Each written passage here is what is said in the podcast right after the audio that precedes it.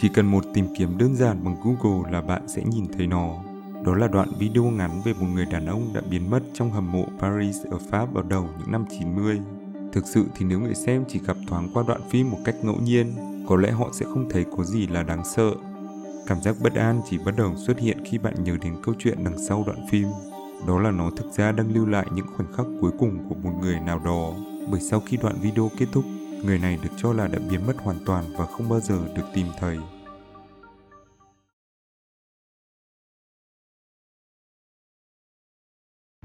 Hầm mộ Paris ban đầu được xây dựng nhằm giải quyết một cuộc khủng hoảng sức khỏe cộng đồng xảy ra tại thành phố này. Nhiều nhà sử học ghi lại vào thế kỷ thứ 17, các nghĩa trang ở thành phố Paris đã trở nên quá tải, dẫn đến việc nơi này dần tràn ngập xác chết mà không thể chôn cất. Điều này gây ra hệ lụy khủng khiếp đó là dịch bệnh từ những cái xác đang phân hủy bắt đầu lây lan khắp cộng đồng, cùng mùi tử thi khó chịu bao trùm lên thành phố mỗi khi thời tiết trở nên ẩm thấp. Vì vậy vào năm 1786, một quyết định quan trọng được đưa ra đó là dọn sạch các nghĩa trang tại Paris và chuyển hài cốt trong các ngôi mộ vào những đường hầm được tạo ra từ việc khai thác các mỏ đá vôi ngầm dưới lòng thành phố.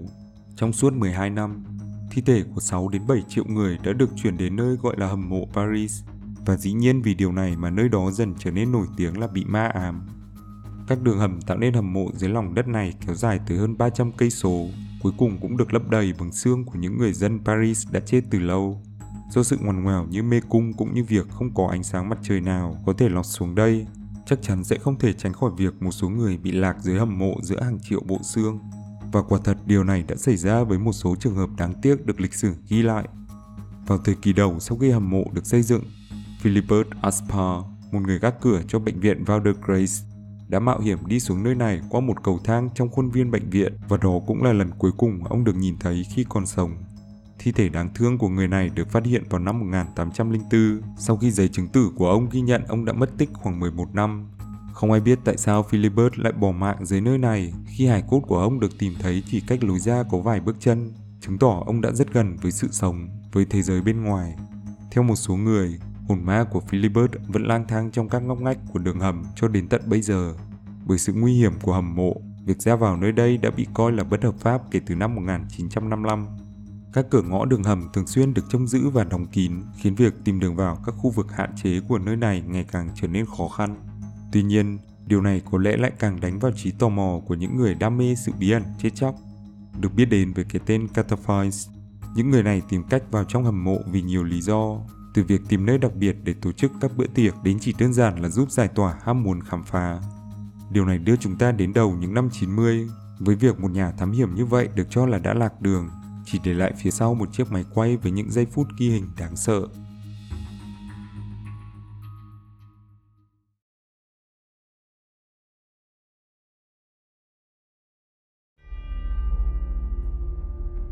Đoạn phim đen trắng có lẽ đã được ghi lại bằng máy quay 8 ly bởi máy quay kỹ thuật số phải đến cuối những năm 90 mới bắt đầu được bán. Video này bắt đầu từ những góc nhìn đơn giản về đường hầm chứa đầy xương người đến một thứ gì đó tồi tệ hơn nữa. Mặc dù không thể nhìn thấy nó trên băng hình, điều này chắc chắn đã khiến cho người đàn ông trở nên lo lắng và đi bộ một cách nhanh hơn. Sau đó, anh ta bắt đầu chạy. Hơi thở dồn dập của anh ta thể hiện một nỗi sợ đang lấn át hoàn toàn bản thân. Người này dần trở nên mất phương hướng thể hiện được việc video liên tục xoay chuyển từ đường hầm này sang đường hầm khác, phản ánh sự bối rối của người quay. Nhưng tại sao anh ấy lại đột ngột vội vàng như vậy? Chẳng lẽ có thứ gì đó đang đuổi theo sau? Chúng ta không biết. Nếu có, chúng ta cũng không thể nhìn thấy nó.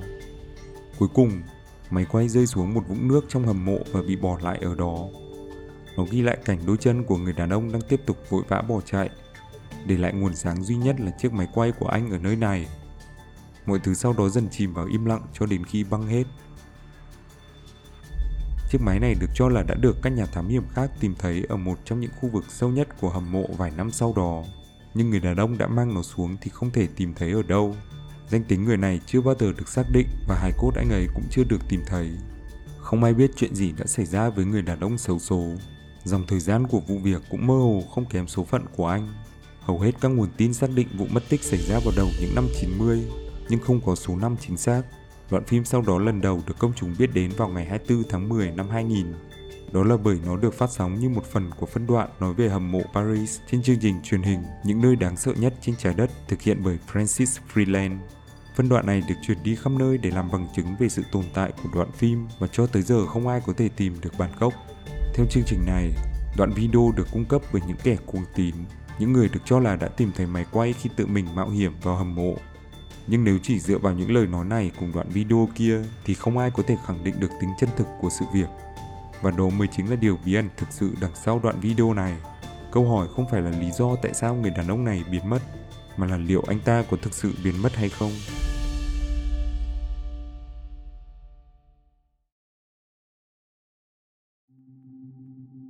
Những người ủng hộ giả thuyết cho rằng đoạn video này là thật dựa vào lý do thứ nhất là trong suốt quãng thời gian kể từ khi chương trình Những nơi đáng sợ nhất trên trái đất được phát sóng đến giờ, vẫn chưa có bằng chứng hay nhân chứng nào được đưa ra để phủ nhận tính chân thực của đoạn phim.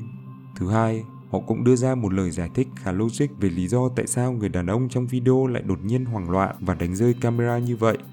Vào những năm 1950, một nghiên cứu về tác động của sự cô lập lên tinh thần và thể xác con người được thực hiện với kế hoạch kéo dài 6 tuần, nhưng những người tham gia cuối cùng chỉ có thể chịu đựng sự khắc nghiệt mà cảm giác này tạo ra cho họ trong vài ngày, do đó thí nghiệm kết thúc sớm hơn nhiều so với dự kiến.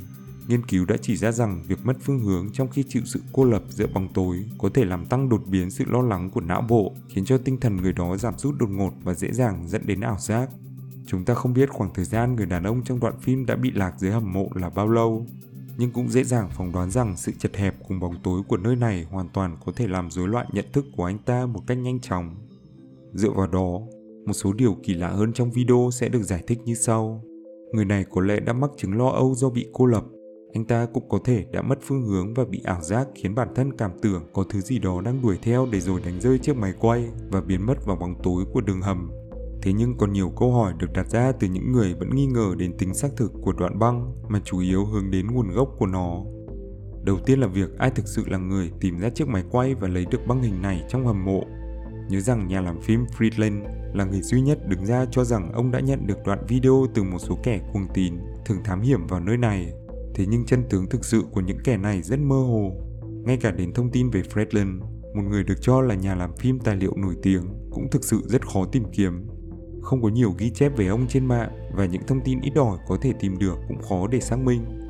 Nguồn tin đáng tin cậy nhất về sự tồn tại của Fredlin bên ngoài chương trình Những nơi đáng sợ nhất trên trái đất là sự xuất hiện của ông trong một tập phim mang tên Netherworld Special của chương trình Ghost Adventures được phát sóng vào năm 2014.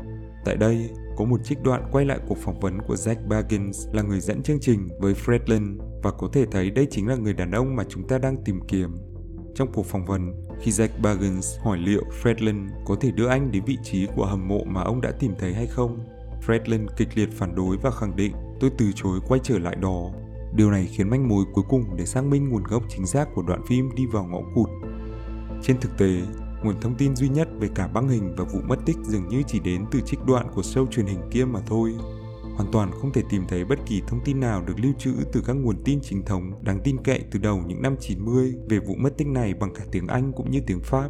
Với một vụ mất tích trong hầm mộ Paris có kèm theo bằng chứng, thật là kỳ lạ khi không có lấy một bài báo nào viết về vụ việc. Còn cả đoạn phim hoàn chỉnh, tức là bất cứ thứ gì dài hơn một phút rưỡi được trích trong show truyền hình những nơi đáng sợ nhất trên trái đất cũng không thể được tìm thấy ở bất cứ đâu. Thêm vào đó, Chương trình đã nhiều lần bị chỉ trích vì đơn giản hóa sự kiện một cách quá mức hoặc thêm thắt cho câu chuyện của các tập phim khiến chúng có thể trở nên sai lệch. Nhớ rằng mấu chốt của show truyền hình này chỉ đơn giản là đem lại sự giải trí cho người xem và thực sự thì không có gì khiến một câu chuyện trở nên thú vị và kỳ quái hơn khi ranh giới giữa thực tế và hư cấu trở nên mờ nhạt.